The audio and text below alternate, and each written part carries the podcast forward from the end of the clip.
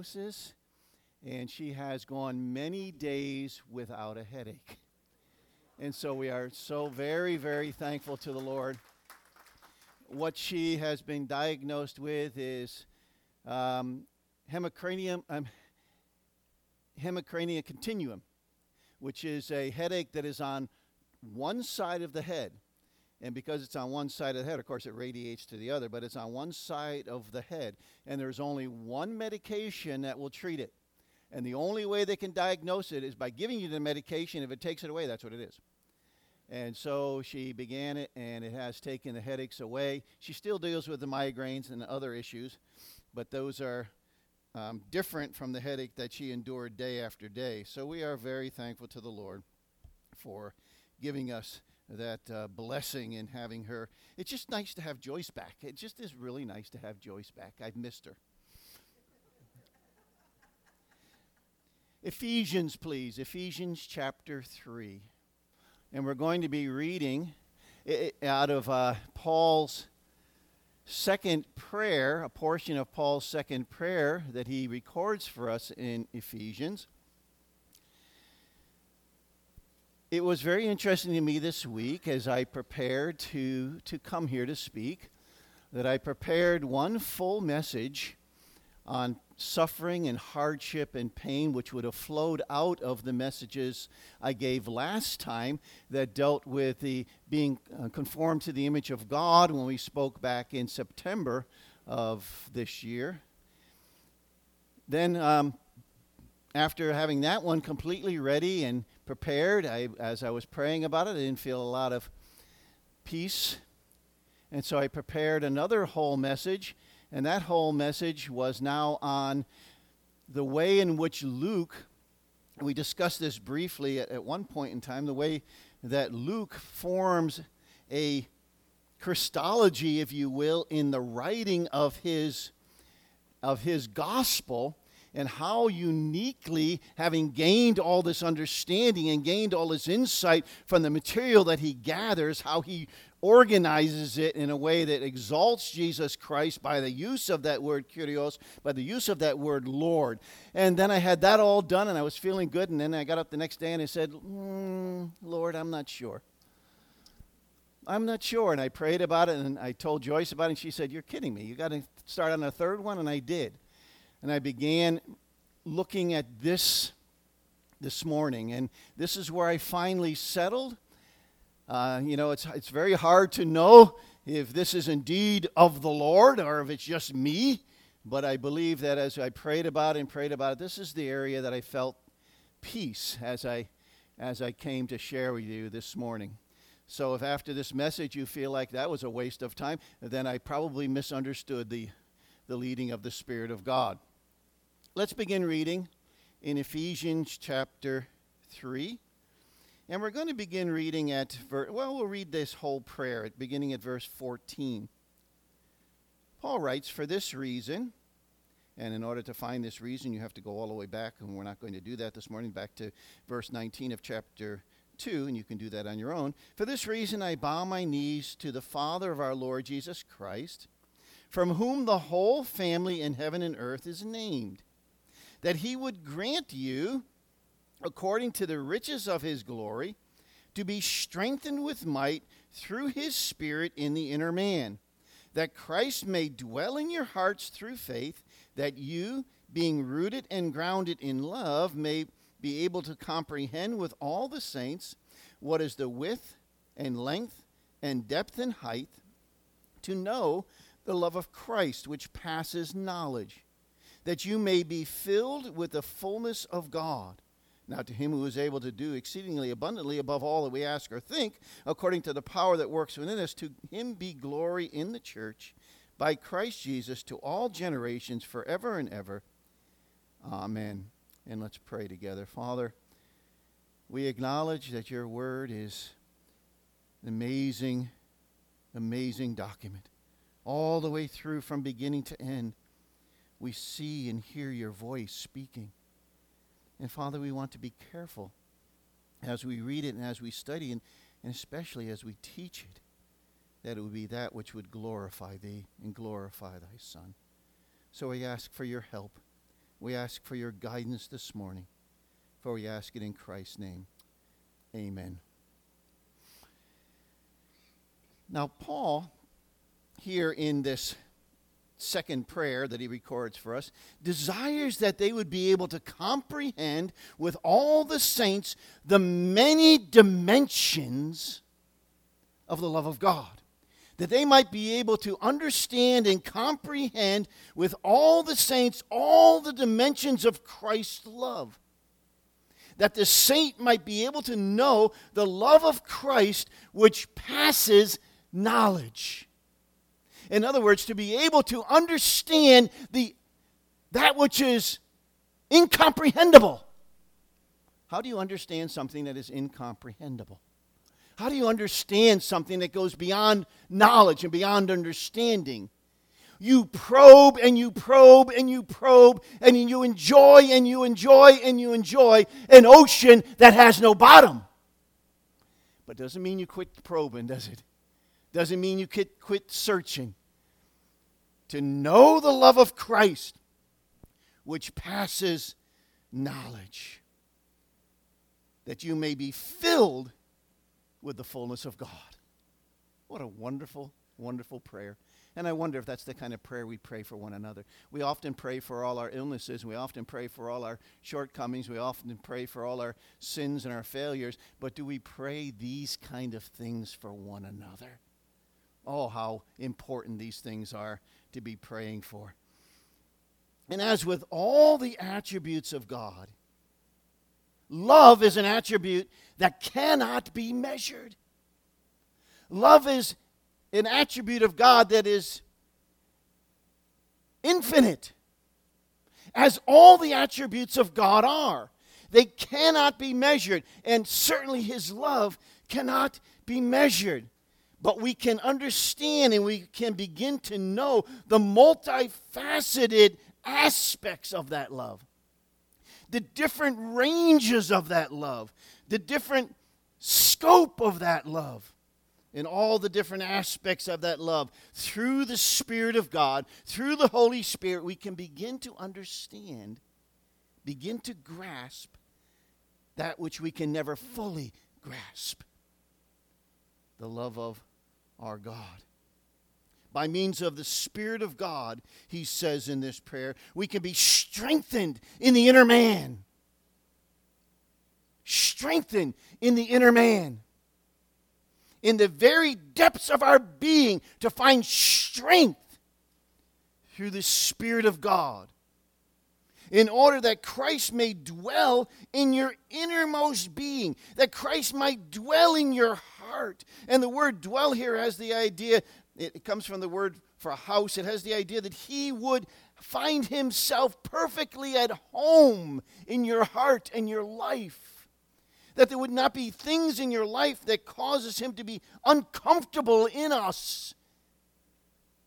That he might dwell in your innermost being through faith, in that we might be able to comprehend with all the saints the dimensions of the program of God, that we might understand all the dimensions of the program of God, that Paul has been laying out some of them for them as he's been going forward in this letter, showing him the dimensions of the mystery, showing him the dimensions of the salvation that God has brought, that we might be able to comprehend the length and the depth and the width and the height of all of the things that God has done to reach out to know those things. And certainly, combined with that, is the love of God.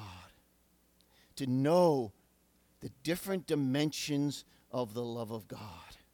Because the love of God and all the plans of God, all the purposes of God are intertwined because there's something interesting about the attributes of God. And you all know these things. And as I discuss these things with my wife, I say, you know, there is nothing any longer that a teacher can teach to most people within the assembly of God's people because they have studied these things over all of the years and have heard these things over all of the years.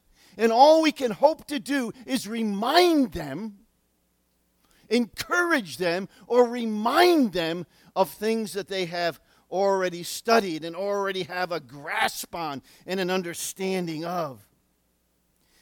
But when he speaks here, that we might be able to comprehend the dimensions of the program of God, that we might be able to co- understand the dimensions of His love as they are intertwined together. And we recognize that all the attributes of God, of which love is one, all of His attributes, all are functioning at the same time.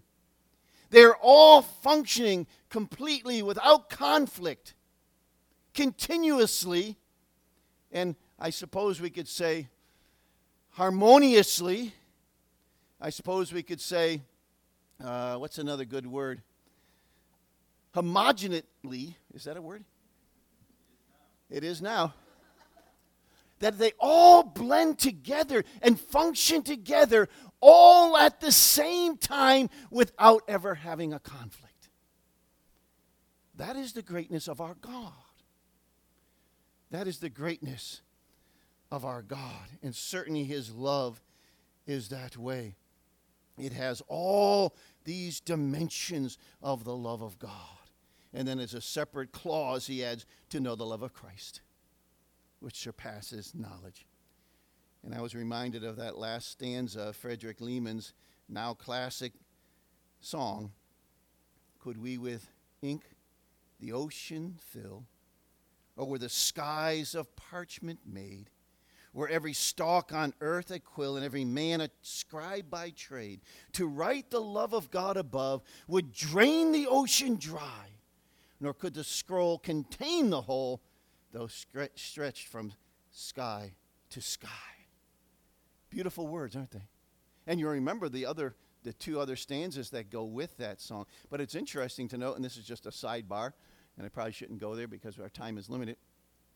But these words in this last stanza were written thousands of years before he wrote the first two stanzas. And this stanza, written thousands of years before, was written by a Jewish man, a Jewish scholar, years ago to express the love of God.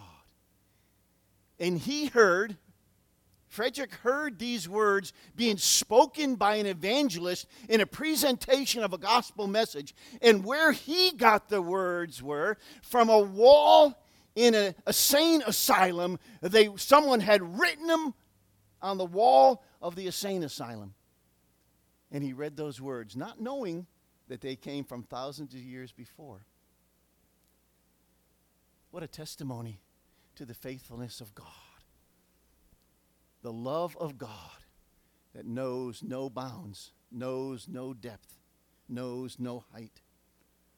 A.W. Tozer, on his uh, books on the attributes of God, and how many, how many of you read A.W. Tozer's books on the attributes of God? Oh, if you haven't, you need to. They are very, very well written and easy to read. They're not complicated, they're simple to read, and they are full of wonderful truths. And in volume two of that, of that work, as the very last of the attributes to meditate on, he says in the introduction to that chapter on love the love of God is the hardest of all his attributes to speak about. You may not understand God's love for us. I don't know that I do myself. We are trying to comprehend the incomprehensible. It is like trying to take the ocean in your arms, or embrace the atmosphere, or rise to the stars. The difficult doctrine of the love of God, as many have titled it over the years. I've read many books on this subject. Many who have called it the difficult doctrine of the love of God. Some of them have been better than others as I've read through them. Some are so extremely sentimental, so fluffy, that I kind of almost turn away from them. Others are going to the other extreme and are very theological and stoic. There's a balance between the two whenever you see these extremes, generally it means that there is a misunderstanding on both ends and there's something in between where it lies. something in between where the truth lies. We have had the godly brethren over the centuries preach of the love of God, expound on the love of God, and we are in their debt for the things that we have learned from them. We are thankful to them for the scope that they give, have given to us of the love of God, the scope that they have filled our minds with concerning this attribute of God. And as I mentioned earlier, we want to spend our time over the course of these weeks taking another look at what has become, as I just said, written by many as the difficult doctrine of the love of God and the dimensions of that love. We find ourselves, wittingly or not, we find ourselves living within a framework of thought that has become pervasive in our culture that has distorted somewhat the biblical teaching on the love of God. The biblical teaching on the love of God has become distorted in the culture in which we live. And we would understand that having grown up in, in the, the Word of God and having been taught by the teaching brethren that have come through and through your own personal study of the Word of God, the love of God becomes somewhat difficult to articulate now in the culture in which we live because of these strains of thought. Some have the concept, wrongly so, and you have heard this and dealt with it, that God is love. Therefore, love is God. God is love, therefore, love is God. And so, I will pursue love and I will pursue kindness because in pursuing love and pursuing kindness, I pursue God. That is an error. Because love is not God, God is love. So you don't pursue love, you pursue God, who is love. And if you get the other, you get the horse before the cart, you can be in trouble. Theologically, you can be in trouble. That's a grave error. When we as believers speak of the love of God, we mean something quite different from what the culture surrounding us believes. And we need to be sure that we comprehend that. And if we're not careful, we may be, find ourselves using the same terminology, using terms that are being interpreted by the one that hears us as something very different from what we mean. This happens a lot when we're dealing with the cults, doesn't it? When you're dealing with the cults, you may use terms like redemption, you may use terms like atonement, you may use terms like forgiveness, you may use all kinds of different terms. And what they hear is different from what you mean because their doctrine has twisted what you teach them. And the same is true when we come to this doctrine of the love of God. And if we're not careful, we can fall into the same mistakes. What the scripture teach regarding the love of God is in perfect harmony with all the attributes of God, with all the other attributes that God possesses. His attribute of love is in perfect harmony, blended together. If we separate what the Bible teaches about the sovereignty of God if we separate what the Bible teaches about the holiness of God, the wrath of God, the providence of God, the personhood of God, if we separate those things from His love, our understanding becomes lopsided. Our understanding becomes lopsided, and we can be misunderstood. Is any of this making any sense? Okay. Or worse, worse even than that, we begin to adapt our thinking of the love of God to how the culture around us has perceived it and diluted it. In our day and age, man wants to remove anything that is uncomfortable. Anything that is uncomfortable will do away with. We do not want to talk about sin and judgment. We do not want to talk about hell. We do not want to talk about eternal judgment. That's uncomfortable. So we'll kind of dismiss those things and we won't talk about them. And in doing so, many dimensions of the love of God, as taught to us in the Word of God, are sanitized and diluted and made a sentimental thing exclusively. Sentimental. We will remember if we read much of the of the men and women of the faith in years gone by from the time of the early church fathers even through the beginning of the 20th century you will notice a a shift in thinking when you get to the middle of the 20th century. Not that this wasn't also found in the day of the earlier fathers or the, even unto the beginning of the 20th century, but that shift comes in an understanding of the judgment of God. For years and years and years and centuries, men understood, if they heard the word of God, they understood that the judgment of God was coming. They understood, even if they understood it in, in ways that were contrary to the Word of God, and sometimes, even though they understood those things, they were still had a fear of the coming judgment of God. They believed this so strongly in years gone by. They believed so strongly that they were sinners condemned to die that when you asked them, What do you think of God? Before God, I'm a, I'm a sinner. I know it. I'm a, I know I'm a sinner. I know I'm on my way to hell. They would recognize their condition before God, recognize that they were sinners deserving of judgment, that they found it difficult to even believe in the love of God.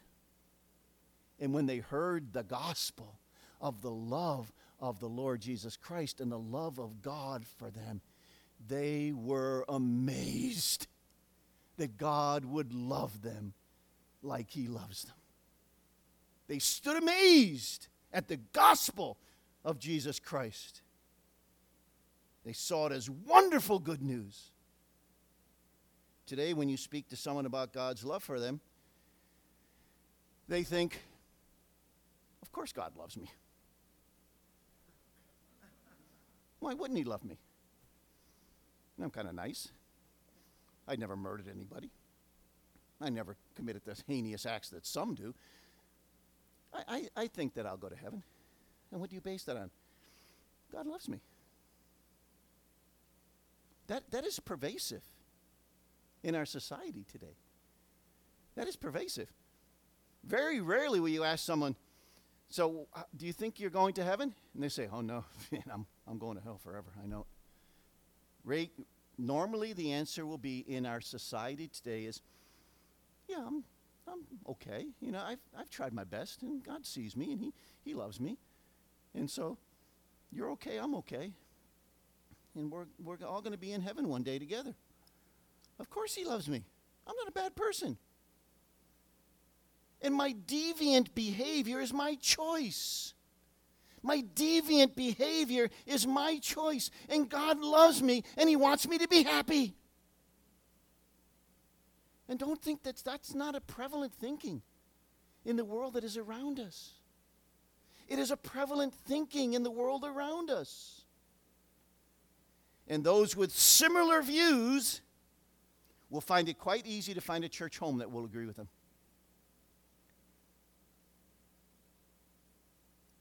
In 1980, and this goes back quite a ways now, so it's an old poll, and I think this poll would probably, if you extrapolated it out, would be far greater than it is today. I mean, today than it was then. But a poll was taken in the religious change in America in which it was said when people were asked, do they prefer to speak of God as friend or as king? The vast majority said friend over king. What does king infer? King infers that I have a responsibility under the authority of someone who is greater than I. Friend means, you know, we get along, we're buddies. He loves me. It's great. Can you imagine if the question had been, what do you prefer, friend or judge? Can you imagine the vastness now? Many, many prefer that, and many, many just kind of have this idea that it's okay. God loves me. And what I do is okay. And if you ask the another question about the judgment of God, that do you understand that the sin that you are involved in will bring the judgment of God? Yes, the God who loves you in his holiness will judge you one day for that sin. And the answer will be judge not, let you be judged. How can you judge me? God will judge me.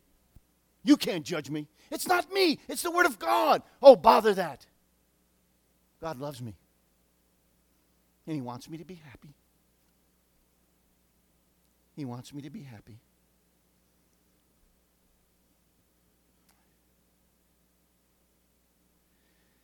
A true understanding of the Word of God, which encompasses His sovereignty, His holiness, His wrath, His justice, as well as His omnipotence, His grace and His mercy is waning in our time. An understanding of the vastness of who He is is waning in our time. So it is incumbent upon us. It's funny when I write words like that down, you know, I think to myself, now, why did I choose the word incumbent? Did it just sound kind of intelligent, or what did I choose that for? But it, it becomes our responsibility to make sure we understand the various aspects by which the love of God biblically functions. The way the love of God biblically functions, lest we reduce it to a sappy, syrupy, sentimental love alone. But that is not to say my brothers and sisters, and let me make this very clear that is not to say that there is impassivity in God. That is not to say there is impassivity in God. God has emotion that He expresses, even though He is the transcendent God who's above all things, fills all things. Yet at the same time, there is a passivity, there is a emotion that you see running throughout Scripture. And hopefully, in the weeks to come, we might see some of that. Lord willing, we might see some of that. Again, we're probing on the outskirts of this. Obviously, as I'm seeing that my time is almost gone already this morning, that we are not going to be able to see this in its full orb. We're not going to be able to see this in its fullness. We're going to probe on the outsides of it, probe along in it with the hope of stirring you to want to see it deeper, stirring you to want to understand it better. Then there's the continuing and growing issue of tolerance. Of tolerance. By which I mean more and more who are holding to the progressive doctrine, and yes, it is a doctrine, that all religions are equal. Therefore, you must not hold that what you believe is somehow superior to what someone else holds. Oh, no, no, you can't do that. All are equal, all are heading toward God. God loves the way in which all people worship as long as they worship and are getting a sense of fulfillment. And all that I I am doing, even if what I'm doing is wrong, even what I'm doing is against the Word of God, God still loves me and sees that I'm trying to reach Him in my own way. And He will honor that. No, He won't. He will honor His Word. He will honor what He has told us and taught us. He will honor His Word above His name. We can synthesize things together. We can blend them together. Interesting blending, and I probably shouldn't go into this because I've talked about the kanyos here before, so I won't explain what a kanyo is. But up in the mountains, in the Philippines, they have these kanyos where they where it's really a worship of animism, it's really a worship of, of, of other gods, if you will. And they also embrace Christianity. And they put the two things together and they say, This is our religion. And people say, Oh, that's very nice. That's very nice. You have your cultural religion that you grew up in, and you have embraced Christianity as well. Very nice. No, very bad. They should be burning the old ways, burning the old books, placing them away, not joining them together. So we can synthesize things. As I said, you're okay, I'm okay, we're all good. The church cannot allow the world to dictate its doctrine. Let me say that again. The church cannot allow the world to dictate its doctrine. When it does, when the church, and by that I am using quotes, when it does, when the church has done this, as it's done in many circles, and you know that's true, you will end up with a sentimentalized, synchronized, pluralistic view of the love of God that has drifted far from its moorings. And we need to guard against it. There are those who adamantly disagree with any talk about the love of God. You're aware of that, aren't you? Are you aware of that? You are aware of that. There are those who, who adamantly will reject the idea of the love of God. Their premise is this If God is a God of love, why? You've heard that, haven't you? If God is a God of love, why the great wars? Why Korea, Vietnam, and multiple conflicts in which millions have died? Innocent civilians died, innocent people perish. If God is a God of love, why? If God is a God of love, why are millions of innocent people, many, millions of innocent children dying of starvation in the midst of famine? Why are the Christians, they would say, along with the atheists, dying in the same way, in the same plagues, if God is a God of love? Why are millions of babies born with horrendous birth defects? And the list of dissension goes on and on and on. Why, if he's a God of love? And they reason this way. And I hate to leave us here, but he reasons with the, they reason this way. If God is omnipotent, and we believe he's omnipotent, do we not? We believe in the omnipotent God, that he is all powerful. If God is omnipotent, they claim, he cannot be at the same time perfectly good. Why, you say? Well, why can't he be perfectly good and omnipotent? They will argue. If he is omnipotent and does nothing to stop these horrendous things that are going on in the world that we have just mentioned, if he is omnipotent and does not stop all of that suffering, he is not perfectly good. And if he's perfectly good and is unable to stop it, then he's not omnipotent. That's reason. That's the way men will reason and think because they do not have a fully shaped orb of what the love of God entails, of what it is. It is unbalanced. And some will teach in the churches, some will teach those very things in the churches, taking one side or the other.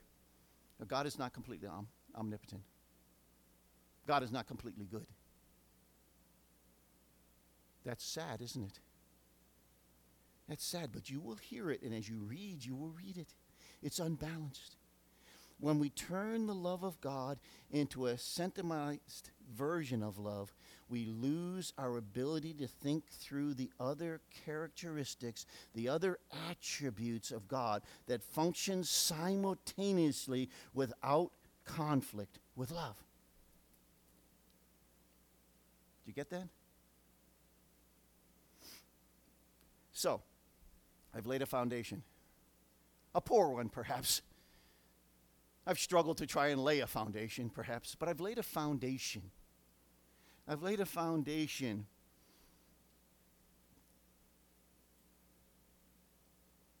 And I want to think through these characteristics and attributes of God that function simultaneously within,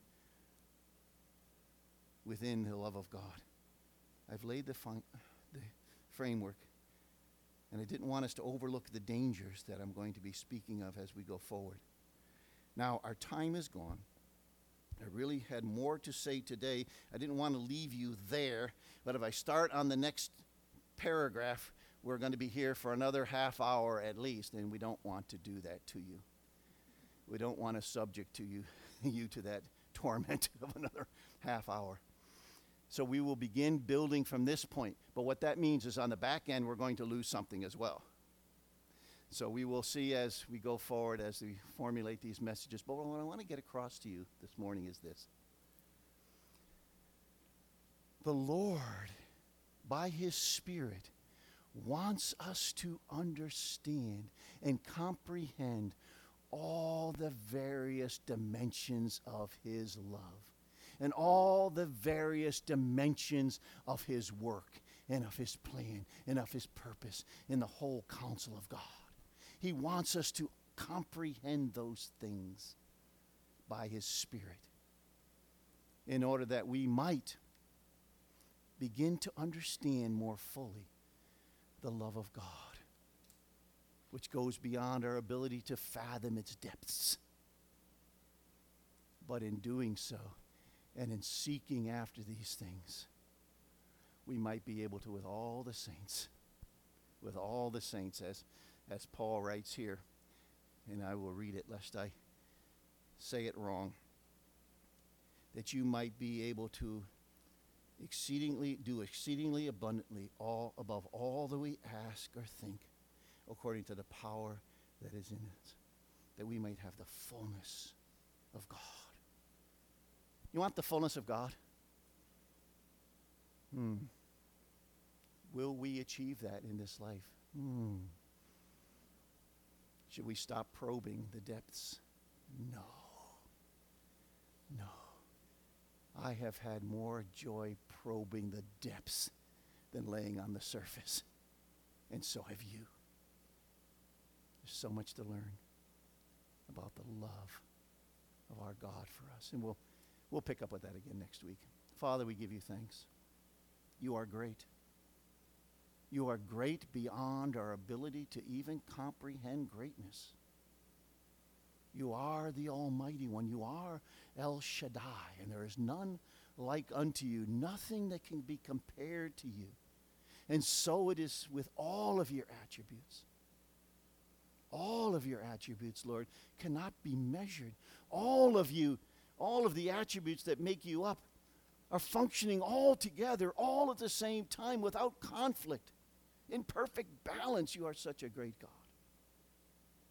And Father, as we probe around the peripherals of your love, may we gain fresh understanding. May we gain fresh awareness of the enemy and his ploys as well as the goodness that you have shown to us.